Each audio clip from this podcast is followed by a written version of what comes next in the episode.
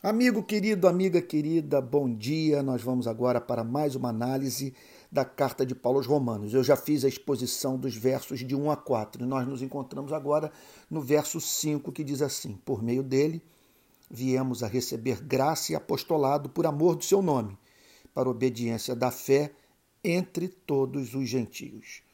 No verso 4, na sua parte final, o apóstolo Paulo chama Jesus Cristo de nosso Senhor. Nós pertencemos a Ele duas vezes, por direito de criação e direito de redenção. Fomos criados pela palavra, pelo verbo, pelo logos, lá de João capítulo 1, verso 1, e pecamos, de Deus nós nos desviamos e Ele nos redimiu dos nossos pecados, tornando-nos assim servos e servas dele. A ele nós devemos sujeição moral e intelectual. A vontade dele deve ser tornada a nossa vontade. Nossa própria felicidade deve ser vista em termos de conformidade da nossa vida à vontade de Cristo, porque ele é o nosso Senhor.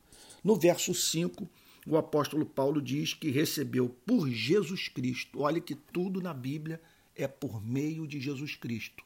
Nunca veja palavras como graça, bondade, misericórdia como meras abstrações. Nós não somos salvos pela graça, pela bondade, pela misericórdia. Nós somos salvos por meio de um Salvador gracioso, bondoso, misericordioso. E o apóstolo Paulo diz que por meio do seu Senhor, Jesus Cristo, ele recebeu graça e apostolado porque na condição de Senhor, ele decreta onde nós haveremos de morar, é, é qual a, a esfera da nossa atividade ministerial, os dons que receberemos e até mesmo o tempo de vida que haveremos de viver nesse planeta. Então, por meio dele, o apóstolo Paulo diz que ele veio a receber graça e apostolado.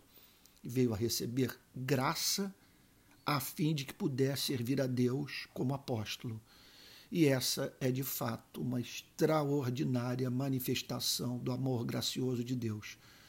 Pois, como se não bastasse a redenção, o perdão de pecados, termos essa fé que nos sustenta nesses dias de pânico na humanidade, aprove a esse mesmo Deus nos conceder graça para o exercício de algum dom, de maneira. Perdão, espero que não seja coronavírus, de maneira que.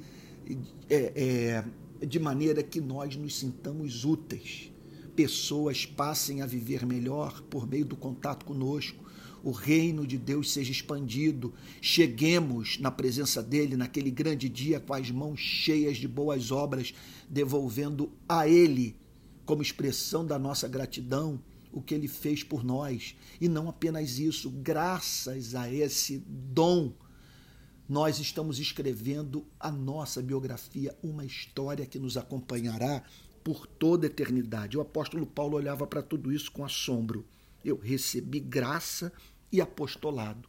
Ele havia sido chamado por Deus para cumprir a função de apóstolo. Observe que ele não foi chamado por Deus, conforme nos lembra Calvino, para ser pastor de uma igreja local. Ele foi chamado por Deus para exercer esse ministério itinerante. Ele ficava pouco tempo dos locais onde é, havia pregado o evangelho assim que ele via as coisas começarem a, a, caminhar por conta própria e numa atitude de extraordinária fé na providência divina, ele seguia caminho. Observe também que é um dom irrepetível. Ele recebeu graça e apostolado, ele recebeu graça para operar milagres que sinalizavam a origem divina da sua mensagem. Ele recebeu graça para comunicar a verdade de modo inerrante. Ele recebeu graça que a sua mensagem servisse de sustentáculo da igreja.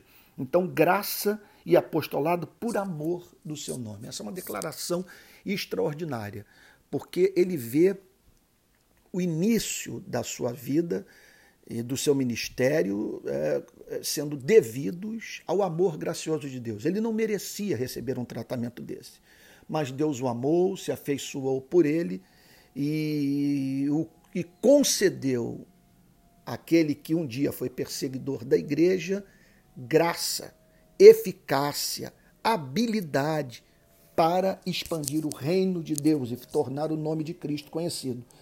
E ele então afirma que a sua resposta a esse chamado foi a obediência, a completa sujeição à vontade de Deus, portanto, ajustando sua vida à vontade de Deus e uma vontade que foi discernida por uma habilidade que ele recebeu.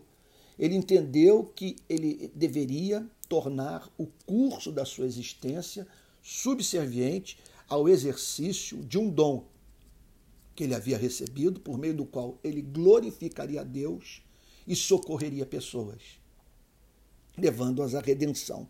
E ele diz, portanto, que tudo isso é, o movia a trabalhar por amor. E é, é, esse é o sentimento que faz com que tudo que fazemos na igreja tenha sentido. Quando eu me vejo ali atrás do púlpito, eu pergunto: o que, que eu estou fazendo aqui? O que me traz para um lugar como esse? Por que, que eu me levanto para falar para essas pessoas? É o amor que dá legitimidade às nossas ações. Agora, observe que não é apenas o amor pela humanidade. Aqui, o apóstolo Paulo fala de amor pelo nome de Cristo, que é isso que o movia. O que, é que ele, tá, ele está querendo dizer com isso? Que ele via excelência nesse nome. O nome de Cristo é, consistia na revelação, consiste na revelação que Cristo fez de si mesmo à humanidade. O nome é o que revela o caráter de uma pessoa. Na Bíblia é assim. A coisa funciona dessa forma. Quando a Bíblia diz que, ele, que Deus age por amor do seu nome, a Bíblia está declarando que ele faz o que faz em razão do zelo que ele tem pela revelação que fez de si mesmo à humanidade, de maneira que os seres humanos jamais se decepcionem com ele. Seu nome, portanto, é a sua revelação, é a manifestação da sua identidade, do seu amor, do seu caráter, dos seus atributos. Então o apóstolo Paulo diz que quando ele parava para pensar nesse nome, na sua glória, tudo que ele representava, ele era movido por amor a exercer o seu ministério é, apostólico. E não há nada é, é, pelo que devamos mais pedir é, socorro a Deus do que esse amor. Esse amor que vai nos ajudar a perseverar nas lutas, é esse amor que nos levará a pregar com originalidade, porque há verdades nas Sagradas Escrituras que nós só conseguimos discernir quando nosso coração está banhado de amor, que o amor reconhece o amor. Sem um amor, a Bíblia é um livro fechado. Quando a gente diz que é o Espírito Santo que nos abre, que abre os nossos olhos para a compreensão das Sagradas Escrituras, nós precisamos entender que esse modo de operação consiste em comunicar amor. Porque é o amor que faz com que entendamos a linguagem do amor. Ele recebeu graça e apostolado, e por amor do nome de Cristo ele foi movido a, ao pleno exercício do seu dom espiritual. Que peçamos esse amor hoje. Amor pelo nome, zelo pelo nome, compreensão do que envolve esse nome. Você veja, por exemplo, esse cenário de angústia entre as nações. Pessoas, então, é, é, é, passando a maior parte do seu tempo temendo pela sua própria vida e a vida dos seus entes queridos. Olha, o que justifica tudo isso? Só há um fato que faz com que a gente não enlouqueça numa crise como essa. Aqui eu estou, por exemplo, é, na minha casa, na minha biblioteca, eu, eu, minha, eu tenho três janelões aqui, por meio dos quais eu vejo a natureza lá fora. Tudo cheio de vida, tudo um, um, verde assim, tão, tão revelador é, da bondade de Deus, que evoca, sabe, poesia, o desejo de louvar, de cantar, mas em meio a tudo isso, esse drama que a humanidade está atravessando, e algo tão duro, tão que exerce sobre o nosso espírito uma pressão tão, é, tão é, é, assim aparentemente, humanamente insuportável, que até o testemunho da natureza é, parece perder o sentido no momento como esse. Porque o que, que essas árvores, sabe, esse céu azul, aqui hoje um dia meio nublado, mas igualmente revelador da beleza de Deus, mas o que, que da beleza da criação, é claro, fruto da beleza do Criador, mas o que, que é tudo isso diante do que está acontecendo? O um inimigo invisível que vai destruindo vidas, que parou o mundo. Olha, só tem uma coisa que faz com que a gente não enlouqueça. A natureza, ela não é suficiente, sabe, com toda a sua beleza, com toda a sua harmonia, sabe, com toda, todo o seu esplendor, ela não é suficiente para consolar o espírito humano num momento como esse. Comigo, só uma coisa me impede de perder a sanidade mental. É Jesus Cristo crucificado. É esse nome. É ali a união do cordeiro com o leão, de um ser soberano que assume a forma humana para a redenção da humanidade que se identifica com a nossa dor, que é tentado em todas as coisas a nossa semelhança, sem pecado, e por isso é um sacerdote que se compadece das nossas fraquezas. É esse nome que faz com que a gente não permaneça calado.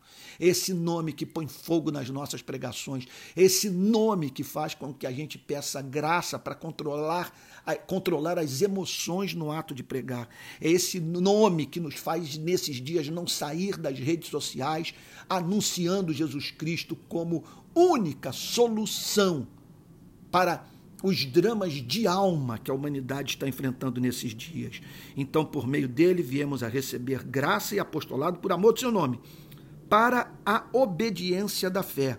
É interessante que nós temos uma tendência, em razão da, do conceito do, de evangelho, eh, do significado do evangelho, da ênfase na graça, e no favor imerecido, nós temos a tendência de eliminar o elemento de obediência da fé evangélica. E aqui está o apóstolo Paulo surpreendendo a muitos, dizendo que ele havia sido chamado pela graça divina para exercer o ministério apostólico, o qual ele levava a cabo por amor ao nome de Jesus Cristo, visando a obediência da fé, visando chamar pessoas a obedecerem à fé, porque é um elemento de obediência na fé. A fé não consiste apenas em conhecer proposições, artigos de fé, doutrinas. Não é um mero assentimento intelectual, é algo que envolve a vida do ser humano como um todo e que o leva, portanto, a obedecer a mensagem do Evangelho. Interessante observar isso, que Deus pede obediência do homem no passado, nós o vemos pedindo obediência aos nossos ancestrais, aos nossos pais, a fim de que esses crescem na Sua palavra e expressassem amor pelo seu Criador por meio da obediência, da obediência ao mandamento, crescem na palavra de Deus. Agora, o mesmo princípio permanece, porque o pecado nada mais é do que duvidar da palavra de Deus. Deus pede do homem alguma coisa o homem duvida da palavra de Deus. O homem passa a ter a vontade de Deus como arbitrária, torna-se ressentido em relação ao seu Criador. Só que agora ele não pede para que não se coma do fruto de uma árvore, ele pede para que se creia na redenção. Ele pede para que se coma do pão e beba do cálice, para que a pessoa se aproprie de Jesus Cristo. O que ele pede agora é fé obediência da fé. E veja só, é essa obediência da fé que qualifica todas as demais expressões de obediência. Porque sem fé é impossível, diz Hebreus capítulo 1, verso 6, o homem agradar a Deus, porquanto importa que aquele que se aproxima de Deus creia que ele existe e que se torna galardoador daqueles que o buscam. Sem fé, as nossas obras são pecado, porque a nós nos cabe é, correlacionar tudo o que nós fazemos à, à glória de Deus, ao evangelho do seu Filho bendito. Então nós somos chamados para amar pela fé. Nós somos chamados para agir com misericórdia pela fé, para servir pela fé.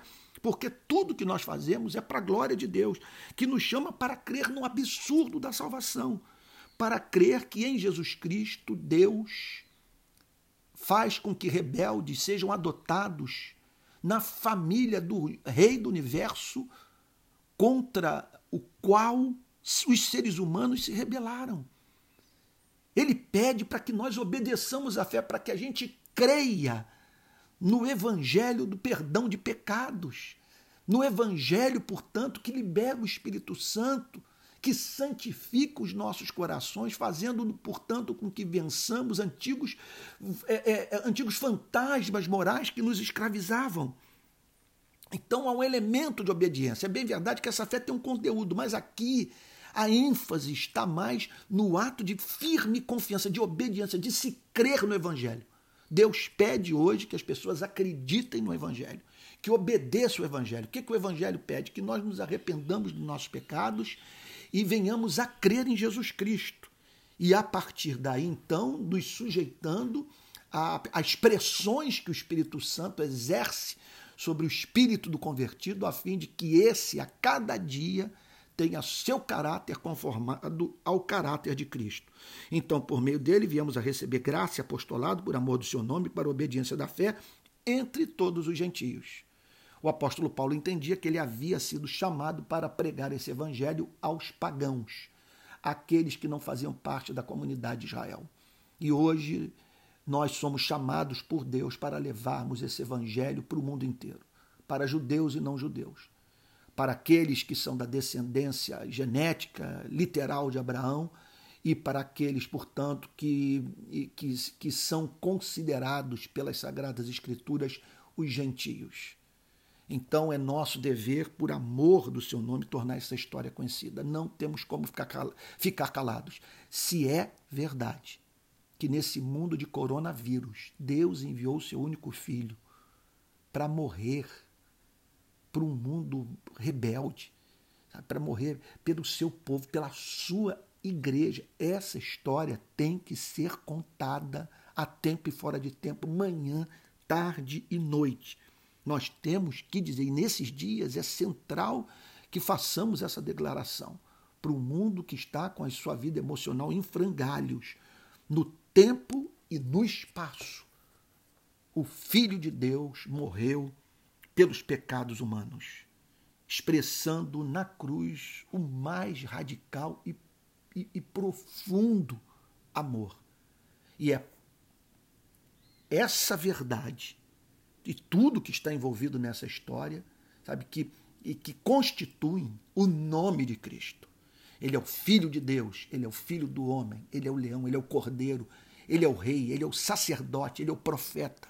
E é esse nome que deve fazer com que percorramos o planeta, a fim de, de dizer para homens e mulheres de todas as tribos, línguas, povos e nações que Jesus Cristo é o Senhor e isso para a glória do Deus Pai.